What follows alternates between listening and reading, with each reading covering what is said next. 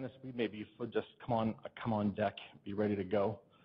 But uh, there's a microphone there. And again, I apologize to the Kisu family for uh, for not having that uh, ready to go the way they wanted to. But I'll tell you, you did an awesome job, awesome job putting that together. So thankful.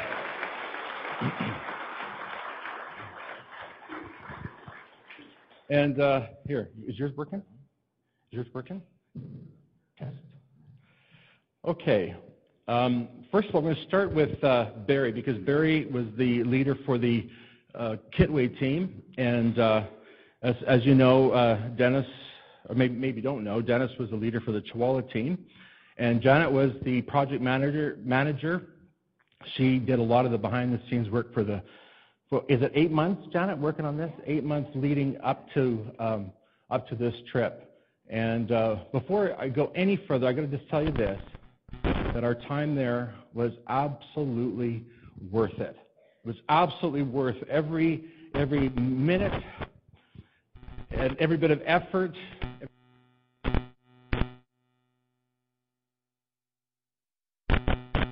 So much.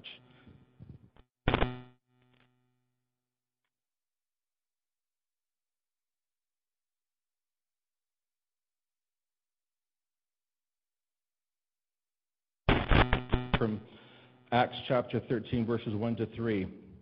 And it says, The congregation in Antioch was blessed with a number of prophet teachers and preachers Barnabas, Simon, Lucius, Manaen, uh, and Saul.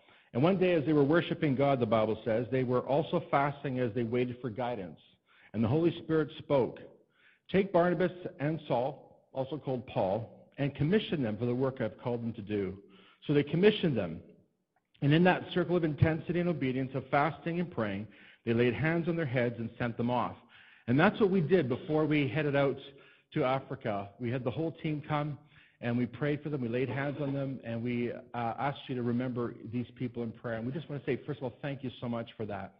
Now, here's the thing. Um, when the when the disciples or when the missionaries got back, they gave a report, and this is what it says in Acts chapter 14, verses 26 to 27. So Acts 13 talks about the missionaries being sent out, and Acts chapter 14, at the end of the chapter, talks about them coming home. And listen to what it says. It says in Acts 14, 26 to 27, finally they returned by ship to Antioch of Syria, where their journey had begun. The believers there had entrusted them to the grace of God to do the work they had now completed. And that's exactly what's happened. We've come home now, and we've come to tell you about the work that we've completed. It says that upon arriving in Antioch, they called the church together and reported everything God had done through them and how he had opened the door of faith to the Gentiles too. And so this morning we wanted to share with you a little a bit about what God was able to do through the team that this church sent out. And so just before we talk to these folks, there's a video clip. If you would just uh, play that clip quickly, and uh, and may uh, your hearts be stirred by this.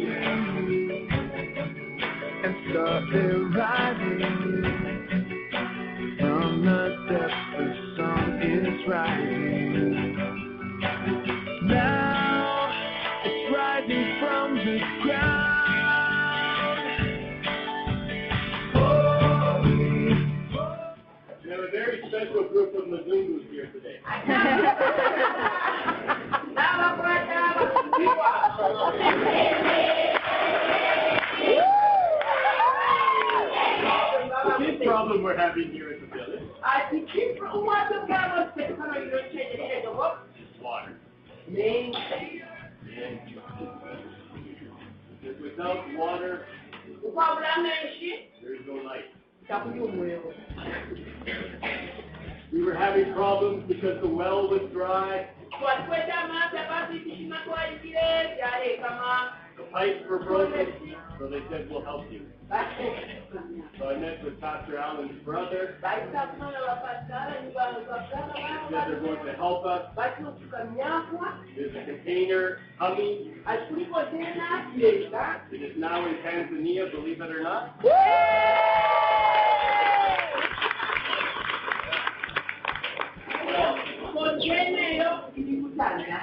On that container are some pipes. When it arrives here in Kitwe, the plumbers are coming from Canada. They're going to help us put the pipes in. Help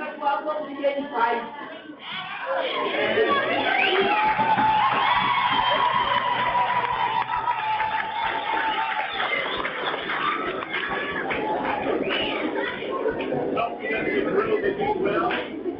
Did you hit water? How deep are you? How many meters? Lindsay. Amen. And here we are at Weston Place. I'm completely overwhelmed I'm just in awe. and feel so blessed at this moment. And now I have to go, I'm going to cry.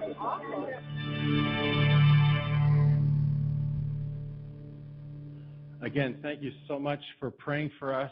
I know that uh, while we were away, we asked that a bit more money be collected so that we could continue with some of the projects that we hadn't planned on, but God showed us uh, as we were on site what needed to be done.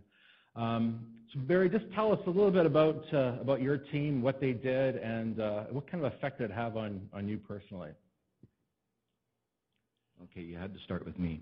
Um, I like to uh, come across as a kind of a person in control, uh, rough, tough, kind of a wannabe.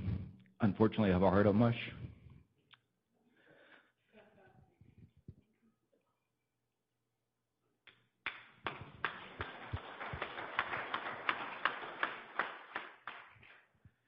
The um, team that went to Kitwe was a fantastic team. I was totally blessed to have the individuals that were there. Not everyone's here this morning, unfortunately, because of work, and some are still on vacation. But um, just a fantastic team that God put together. Uh, we had the medical team led by Dr. Shane Hartree, and uh, the medical team looked after so many people, and not just in the village of Hope, but also the people from the nearby community from the racecourse area, which is a, a huge, huge, very poor uh, neighborhood. And um, the medical team was, was incredibly effective by ministering uh, health and advice to uh, the people both at the Village of Hope, all the students, all the, the house mothers and the aunties that look after these children and the staff, but also to the people in the community and uh, it was hard, hard work. They they labored very hard every single day, and were exhausted by the end of every day um, because of those efforts. Um, the um, the VBS team that was there, um, like Pastor Allen indicated, um, things just don't always happen the way you plan, and so you roll with it and you change those plans to suit what God has intended for you to do. The first day of VBS was overwhelming, to say the least. 600 plus children with eight people to deal with it. Um, but uh, God is so good. We got through that day. Um, I thought as team leader I'd just be able to walk around and kind of supervise, you know, put on my hat, but um, like I do at work every day. But that didn't work. Um, had to get dirty, and uh, we had an absolute hoot. Those kids are amazing. Uh, the children, both in the village and the children that come every day from Race Course to be a part of that school, um, just fantastic. Um,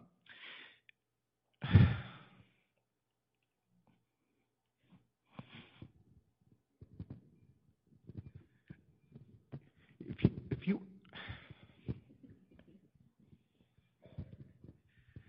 if you were able to go there and not be touched, then you have to be made of stone to see the love in their eyes.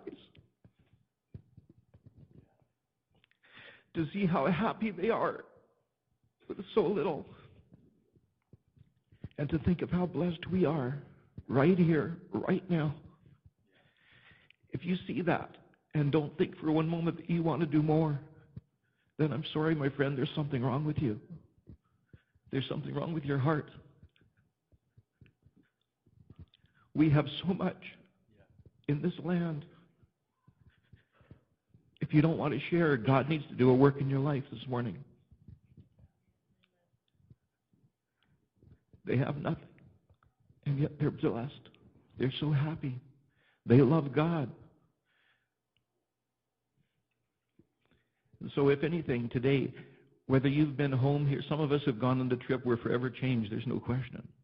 For those of you who weren't able to come for whatever reason, know this God has used you, whether you prayed for us, whether you helped financially, whether you came to the banquet, whether you helped decorate, whether you helped do anything towards doing this trip to Zambia and to Chawala Village, you've been a part of this ministry. And you've been a part of what's happened. Amen. You need to know how valuable each and every contribution has been, no matter what it has been. You have worked towards this ministry and towards the blessing that, Amen. that it has been both in Africa and here right. in our lives. Amen. Amen. Thank you, Barry. Dennis, tell us a little bit about Chawala.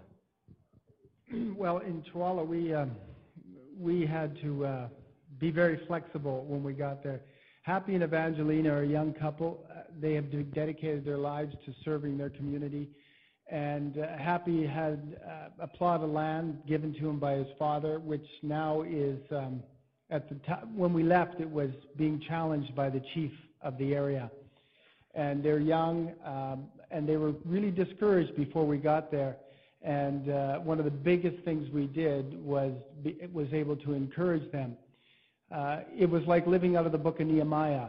We came, and uh, what we wanted to do was build a wall to to to um, protect their property, and that's what we began. But uh, God showed up in some amazing ways. The first day on the way there, uh, the bus broke down a kilometer away from Happy's house, and we were able to meet the chief of chief of police. Found out there's a a bunch of Canadians coming to Happy's place. And, That was the that was the hired bus. yeah. The bus that we had hired to get us to Chawala. It broke down just before we got there. And when we got there, uh, Dennis Barrett helped Happy look at his map and resurvey his land and find out we had he had more land than he thought. He got a surveyor out to begin surveying it. We began building the wall, and then when the uh, second team showed up, the, the chief of uh, the chief from the area was there to challenge um, Happy and to say you can't build this wall and all this kind of stuff. There's a mine that has a road going through uh, Happy's property. They want to mine limestone for cement there, and uh, we're, Happy's in the process of uh, contesting that. But the chief was there, and the bus. We showed up coming from town with our bus and got off five or six uh, white Canadians, and then the bus with the rest of the Kitwe and Chawala team showed up, and uh, the bus driver, not knowing who the chief was, started beeping his horn to get out of the way. And out comes 20 more white North American Canadians. At that point, the chief left in quite a hurry. And um, so we began to build the wall. Uh, Lyle did plumbing. Uh, when Inquan got there, there was 240 volts of bare wire running across the property from one one uh, connection box to another building with little two-year-olds, and I tripped over it once. And Inquan thought that was he couldn't he couldn't stand that, so he worked very diligently with Dennis Barrett to make sure that got buried, that the electrical was tried to bring up to snuff. When uh, when Happy was saying, telling the group, he said, "I just want to, I just want to preach the gospel." And Inquan said, "I just want to get the wires off the ground." So Inquan was able to bury the cable, um, try to get it up to uh, somewhat code. Lyle uh, fixed all the plumbing in the house, installed another bathroom. Um, when the container comes, they're going to be ready to to install in some um, some quarters for some of his staff. There's the foundations of a church being laid, and uh, Danny and his team painted the whole building. Um, and then we had some fun in the prayer meetings uh, every night. Um, there's a song leader, and I think there's a dance leader too. I- think that's why most of the Africans we met were uh, well underweight or good weight because they can't sing without dancing. so it's very active. We met a bunch of people. Everybody gave their testimony at different times. Um, an interesting thing that Happy wants to do is disciple some of the young men and women uh, to be leaders in Africa. And situated about a kilometer and a half, two kilometers from his place is Chawala Technical High School, which has 1,800 students living in residence and another 600 that come daily to the school. Happy has six young people living at his house so that they can go to those schools. And uh, one night we had uh, a young man named Victor who is the, um, I think he's the prefect or something. He's the person, the chief person in the dorm. Uh, he has lots of influence. And he came the first night, heard Adam's testimony, came the second night, heard another testimony. And him and a, about 10 to 15 young, uh, young men gave their lives to the Lord that night. And, uh, and then Victor, every night he was there, showed up. And school finished the, the following week. He went home for the weekend, but he was back on Sunday night. And he was there for every day. We were there just eating it up, trying to find out more. And uh, he could be a, a real influence on the people of Zambia. And not only that, but we taught him how to play tackle football. Adam has the bruises to uh, verify that. Um, and yeah, we were touched uh, by the village, by the people, by the love, by the generosity of the people, the way they welcomed us in, and uh, it just was a wonderful, wonderful place to Dennis, be. there's a project that we, uh, maybe I'll get Janet to tell us about that. Janet, there's a project that we started. We hadn't planned on that. We hadn't prepared for it. But uh, do you want to just tell us about, about that? Yeah, so as Dennis has already mentioned, I think Evangeline especially was uh, pretty much at the end of her rope. She was really in a very uh, bad, bad way. It's, you know, you really can't imagine it um, unless you're there, but she has zero privacy. So uh, Happy's a Zambian, she's a Canadian, but everybody that's living on their property and they've got four uh, sort of adopted children living in the house with them. They've got uh, what they refer to as the palace that has workers living on their property and a family living on their property in that in that palace building that Inquan was so worried about protecting the children, the little children that live in that building. And then in their tool shed, they have another family with children living. And all the villagers from the neighborhood come every day to Happy and Evangeline's place uh, because it's a happy place to be. But, you know, that equates to 30, 40, 50 or more people on the property all the time. So she's really got zero privacy. The, the people are in her house. Uh, they're constantly knocking at her door. Happy has chickens, so people come to buy eggs. And, uh, you know, she wrote us a very beautiful letter that I think Pastor Allen's going to read on the 18th. Uh, but she was really at her wits' end, and, and we knew we had to do something for her to help her. They live very communally. She's a Canadian. She's not used to it. And so I'm not sure exactly how Pastor Allen got the idea. I think God revealed it to him. But um, we took on a special project to build Evangeline and Happy a special little place all of their own, and we called it the Secret Garden. And it was outside their bedroom. We basically uh, removed the window from their bedroom and put in a door, and then built with concrete bricks a, uh, a wall, three three-sided wall, courtyard around um, their bedroom. Uh, we put in some windows at the top for ventilation, and uh, she was so happy to have her secret garden. She just kept saying, you know, I never imagined I could have something like this. I never imagined that we'd have a place to go. I mean, in the morning she gets up and there's people there. So she says, you know, I can't even go into the kitchen and eat my breakfast in my pajamas. The only place I can stay is in my bedroom and I'm trapped like a prisoner.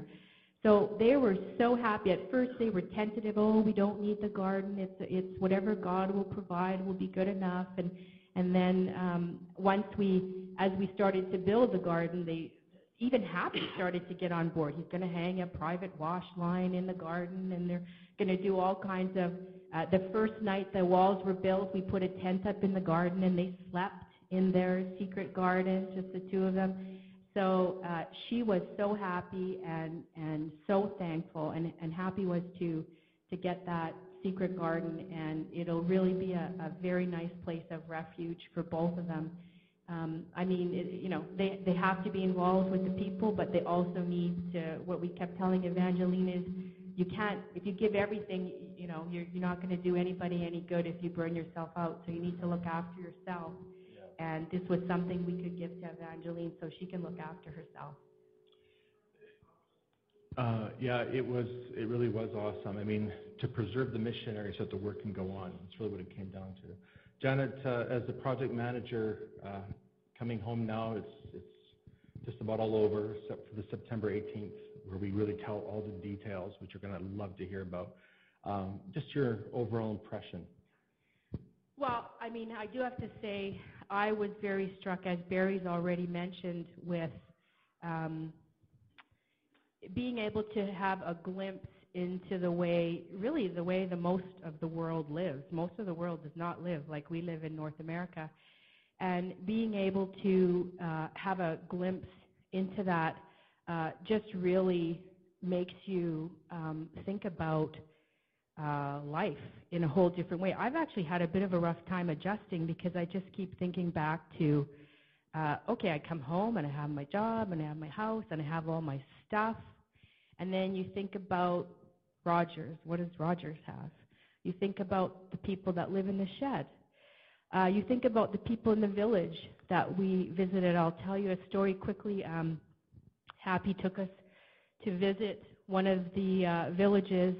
Shauna had brought a bag of little dolls, you know, just little ones, maybe, I don't know, four or five inches high.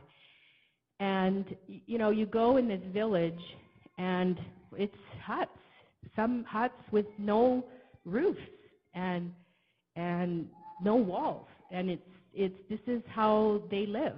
And, uh, at first they were very shy, and then Shauna, who was not shy at all, just marched right up there and started handing out her dolls, you know, before we even realized what was happening. And as soon as the kids saw that she had something, they started coming to her. And on the way in, she handed this doll to this maybe little uh, four-year-old girl.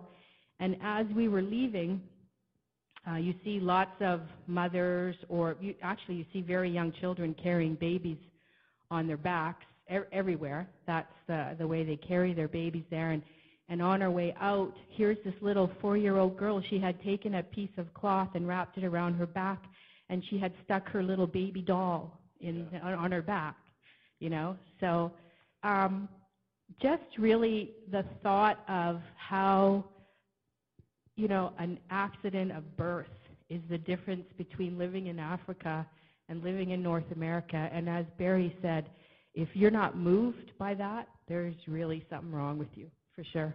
Yeah. I'm going to ask you just to roll down a little bit. Dennis, if you'll come in here, bring your chair. Can you bring, bring that chair along? Oh, I'm going to stand. No, you're going to sit. Yeah, you're going to. Yeah, we're, we're in a sitting mood. Here, I'm going to put you right here in the middle here. and uh, Dennis, want to just uh, pass your mic off to Dennis? Just catch that? The Dennis mic. The Dennis mic. We are uh, we are really privileged. I I don't say that lightly. We, we are really privileged and honored to have um, the Weed family in our church. It was at the banquet back in February um, that is it February or is it March? February? I don't know. I'm neither. Seems like forever ago. Anyway, Dennis was here and he was reporting on the Villages of Hope.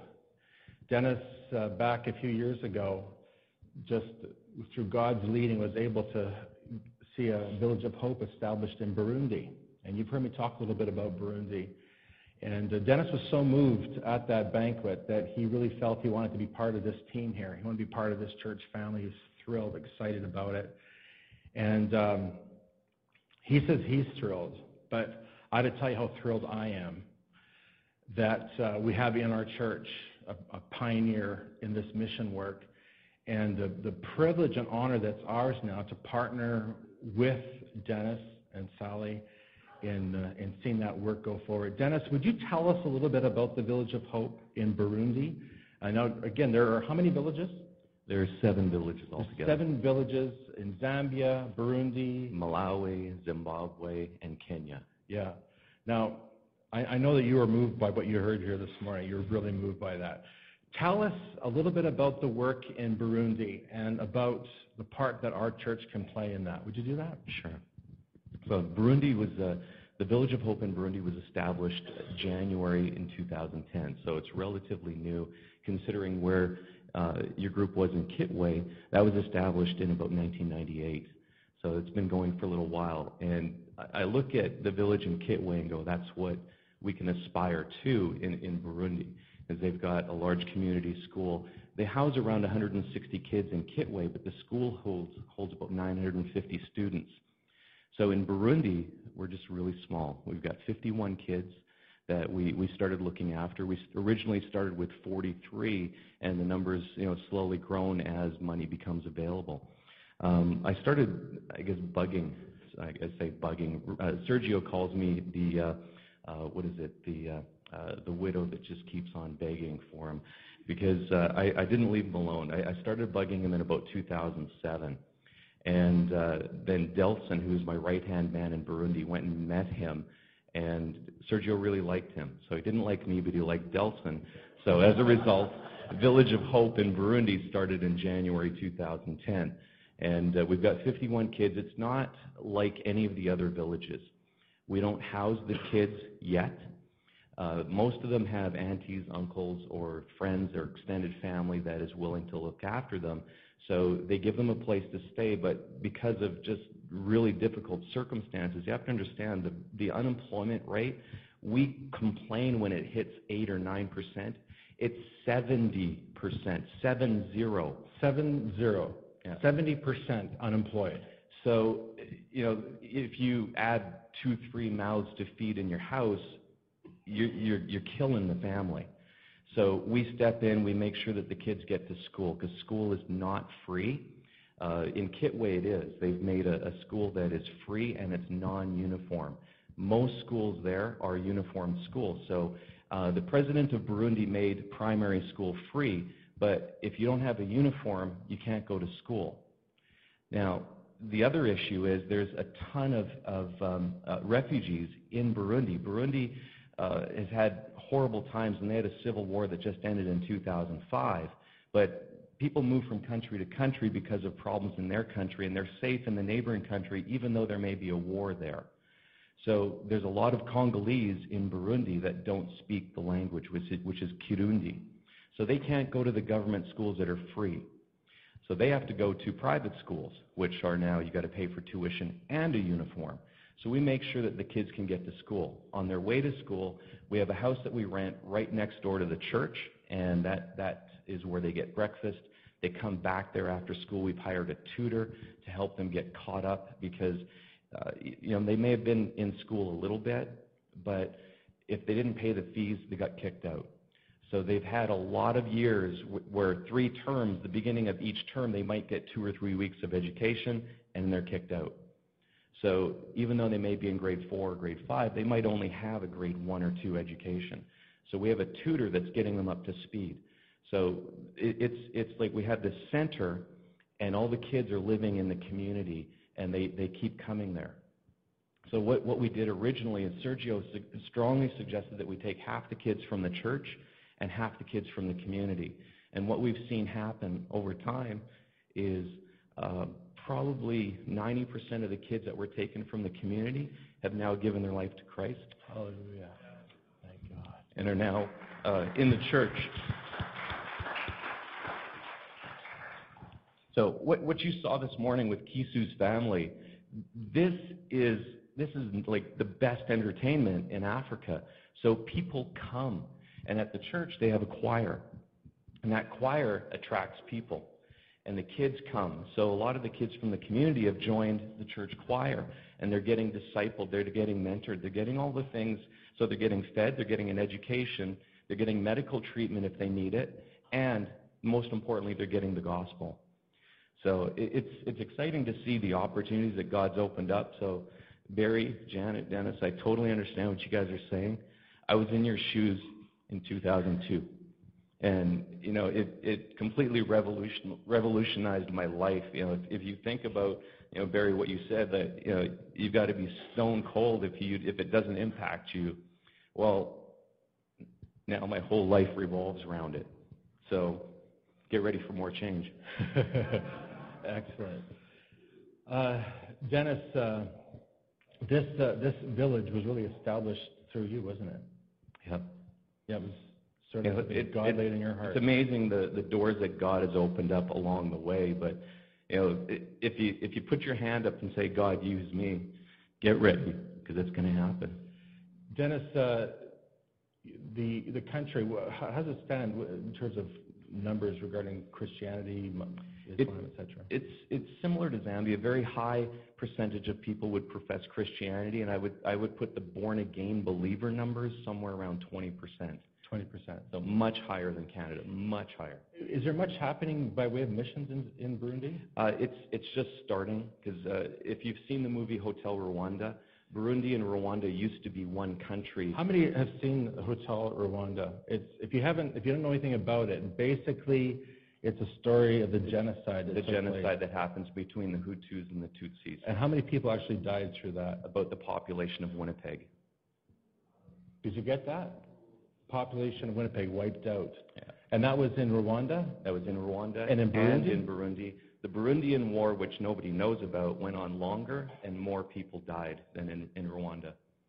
So in terms of opportunity, Yeah. and that's what always thrills my heart. In fact, we've been doing a series through uh, Ch- Cross Church Goes to Greece. We talk about the opportunity that the Apostle Paul had uh, going and preaching the gospel in these places that had never heard the gospel. Burundi is kind of like that, isn't it? Yeah. Tell us about that. The, the, the president himself is a born again believer. And you've met him. I have met the president. He had me over to his house with a couple other guys, and uh, it was it was interesting. Uh, he, I told him about my plans. That was before I even had anything on the ground, and you know, so now we've we've been able to get it going. And I've, I've stayed in touch with one of his uh, close cabinet ministers. Every time I go there, I touch base with him and just let him know what's happening. So the president's aware of Village of Hope Burundi, and actually, uh, the, two weeks ago, uh, we are now official. We've been registered with the Burundian government, uh, which you know there there are a lot of people who aren't Christians, and there's becoming more opposition to um, registering or licensing Christian organizations in Burundi. There, there's very little there. The country just ended their war six years ago. So you you know, in terms of stability, if you go to the Canadian Foreign Affairs website, they'll basically say don't go. But there are a few organizations there, and I'm, So they- thank- I'm thankful I'm one of them. They say, the Canadian government will say, don't go to Burundi. No, it's not But anybody safe. like to go to Burundi? Anybody? Yes, Go. we got a few people ready to go. Uh, Well, okay, on that note then, um, this really is really a fantastic opportunity, uh, particularly for our church, to be part of something that is uh, so new. Um, We're going in almost uncharted territory, really. if you don't speak French and you don't speak Swahili or Kirundi, it's a little tougher. You need a, you need a translator. It's, it was a Belgian colony, so when the kids go to school, they learn French. They don't learn English. They've now introduced English to secondary schools, but this is completely grassroots. They're, they're, you know, some of the places I've stayed are a little rustic. You guys have kind of uh, understand that now, but there, there's such huge opportunity, and, and people have nothing. And when they have nothing, and you come with something, and you're willing to share the gospel with them, they're going to listen. Nothing by Canadian standards is, Not, no, nothing. explain that. It really means nothing. When when they say I have nothing, they probably have the clothes they're wearing, and that's it. That's it. There is no bank account. There is no money. There is no paycheck coming next week. No home. No home. It, it's you know it really means nothing. By our standards, when we say I'm broke, it means well I don't have anything right now, but I'm getting paid on Friday, and that's just not the reality there. Dennis, uh, what, what's your what's the long-term goals? Would you like to see a, Yeah. a village established? Absolutely. Uh, you know, one of the, one of the key things is is to get a school.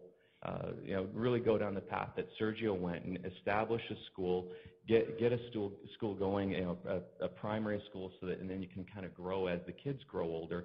You keep adding another year to it. You know, it took Sergio a lot of years to get to where he is, Yeah. but God's provided. You know, Yeah. I think he's running with something like a two hundred and fifty thousand dollar budget a year. But look at what he's able to accomplish with that. You know, here two hundred fifty thousand dollars, like okay, you get a house that isn't even like an amazing house. It's it's a house, but that's it. There, they have a full a full school, a village housing kids, paying teachers, a, a headmaster, everything. And it's just amazing what you can accomplish. And you know what you guys are saying. We have so much. We do. Dennis, you're heading out, is it on Saturday? I leave Friday. This, this coming Friday, you're heading out. Um, I asked you back a few, few months ago what we could do to help uh, further the work there. You've got Delson on site who's really responsible for the, for the village that's in Burundi. Uh, Sergio tells me that Delson is an amazing, amazing worker sent by God. What can, what can we do to, to bless the Burundi work right away? One one of the key things is, is we need a vehicle. Uh, Delson lives, you know, if you can kind of consider Winnipeg, let's say Village of Hope is here and Delson lives near the U of M, but he doesn't have a car and there is no buses. And he's responsible And he's for the work. He's responsible for this every day. So he takes a taxi in. So to have a vehicle or to be able to transport the kids to medical appointments or uh, just being able to deal with various appointments just to administer the, the whole operation, uh, a vehicle would be huge. And uh, he tells me he can do that for about $6,000. Six thousand? And that'll get him a van, which he'll be able to easily transport uh, people. I don't know if you guys saw Toyota Hiace vans there. Very popular. They're all right-hand drive, even though Burundi's a left-hand drive country. They don't care. Uh, but it's functional and it works, and that's something that would be huge for him. Okay, so Um, six thousand dollar vehicle, anything else? The one other thing that, that we're, we're doing is we, the house that we have, we're renting, and uh, we, we have it for as long as we want it, but we'd like to turn that house into a home that houses the kids who are in the greatest need. So to furnish the house and to be able to get some operating income to get that going, uh, another $4,000 would be more than enough So for ten thousand dollars, we can get the house Yeah. and get a vehicle Yeah, for Delson. absolutely. Okay, that's, uh, that's ten thousand dollars by my arithmetic. Greg, am I right? I get that right? Um, I, uh, I was praying, I've been praying about this actually for a number of months, as you know, and, uh, just before I left, I felt God really impressing upon my heart that, uh, our church needed to do something. But this is a huge step of faith for me as your pastor to even ask because you've just raised so much money for, for Kitwe and Chawala. And uh, I had someone say to me, really, you're going to go back and ask for more? Okay, look at, can I just tell everybody here? This is a, this is a privilege and opportunity that you have to share. And uh, if you don't want to, then don't worry about it. But if God lays it on your heart to, to give something towards this work, uh, it would be such a privilege and honor to, to be part of, of what God wants to do in Burundi. Essentially, what's happening is that there's really been no church that's come behind this work. Is that right, Dennis? Yeah, the, the church, and there's some just amazing things. The church that I'm connected with there, before they ever even heard of who Dennis Weeb was, they, they had already formed plans beginning in 2005 to do exactly What we want to what do. we're doing. Yeah. And they had already, you know, drafted documents and, and had plans to move forward. Then Delson, who's living in, in Lusaka, Zambia, has a business and feels God's calling him to go back to his home country and leave his business to go to Burundi for nothing. He has nothing there, remember that. And he, Just God's leading. Just God's leading. He left and he stayed there and waited for me. He met me when I was there in 2007, just Um, an acquaintance, not even somebody he knew By well. chance. By chance, Yeah. God's chance, Yeah. that he meets me. He introduces me to. I, I asked him to go find a church that we could partner with that you know is truly Bible believing and, and really tr- preaches the gospel. And he goes and connects me with his church called Burundi Assemblies of God. They've all had plans before they even met me to do this kind of work. So God laid it on their hearts and brings Dennis We along. For just the right hour. Dennis, you're about to cry again. Yeah, I know.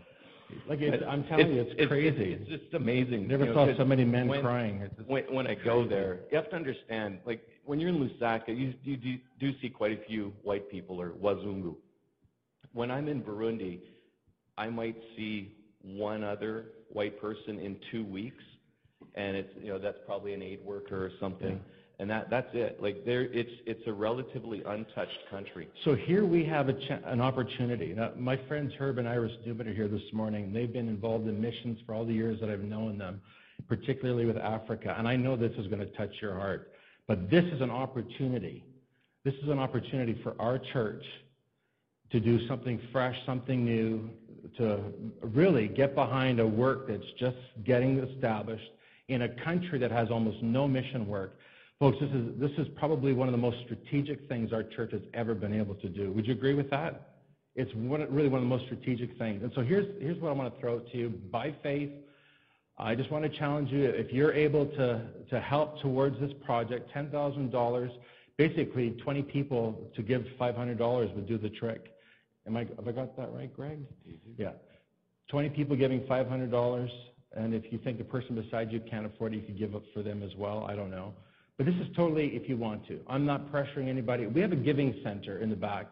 And by faith, I'm going to believe that God's going to lay it on your heart to, to make a contribution. There's a, a Visa machine. You can use a Visa, MasterCard, your debit card. You can write a check, but there's envelopes back there. If you would like to support this, I want you just to write on the envelope, Burundi. And by faith, we want to send, we want to send Dennis off with $10,000 so we can get that house and, uh, and get that vehicle. Uh, uh, Barry, what would you say to everybody regarding this? This is an opportunity. This is an amazing opportunity to get started supporting a ministry from the ground up. Um, Dennis has said that um, Sergio has been uh, with the Village of Hope in Kitwe for a number of years, and we see the fantastic uh, work that he's done there, the tremendous results in reaching the children from uh, age, I believe it's age, school age of grade three, right through until adulthood, and um, yeah, this is this is amazing. Um, absolutely, yeah. Let's get behind it 100%. Janet? Well, I don't know where Denny is, but I'm ready to write a check. Dennis? Thanks for Dennis, Mike. I'm, I'm right with Janet. Um, I was reading a book called Fasting for Change, and uh, it talks about the affluence we have here, and if people would just give 1% of their income to feed the hungry, to preach the gospel, But it's amazing what we could do. And uh, so I challenge you to think about 1% of your income. I just want to echo what everyone said. It's impossible not to go and not be changed. And I just wanted to encourage Dennis that um, a few people have already been giving, and we've already got about 1,500 for your project. Wow, thanks, Thanks, Greg.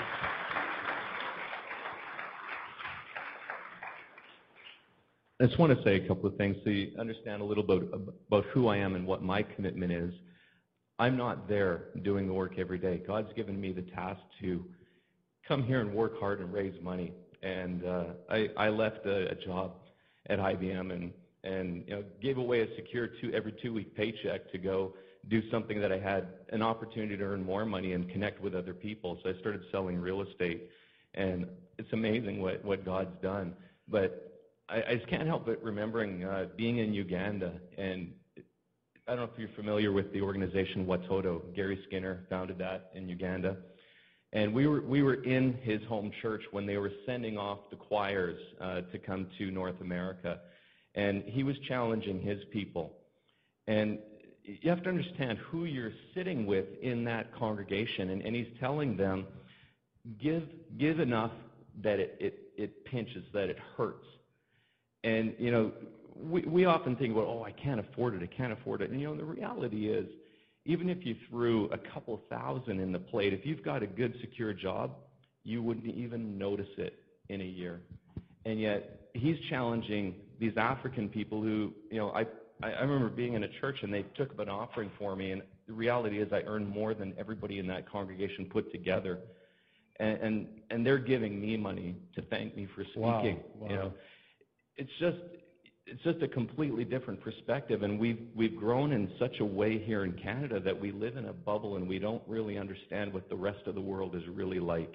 We don't see it in the news. We don't see it anywhere, and and we we have so much, and we keep looking for more. Yeah.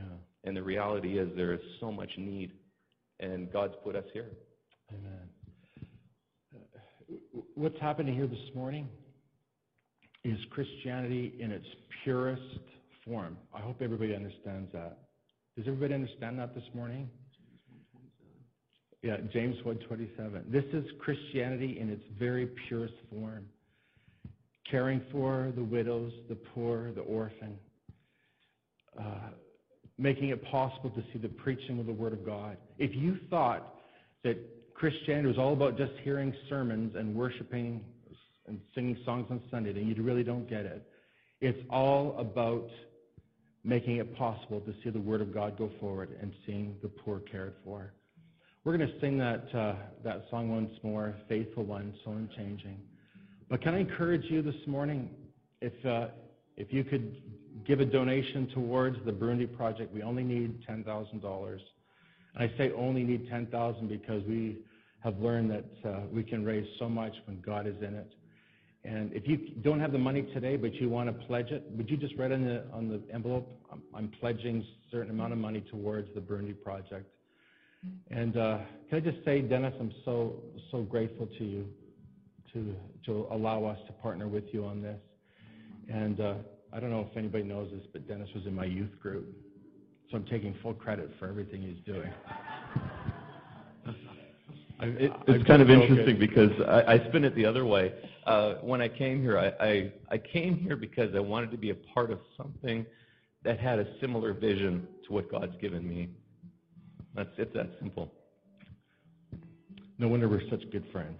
Same vision. We want to see we want to see the broken, the hurting, the disconnected, the possessed. We want to see them set free. We want to share the love of Jesus with them. I want to say a special thank you to the Kiso family. Thank you so much for ministering to us. Thank you.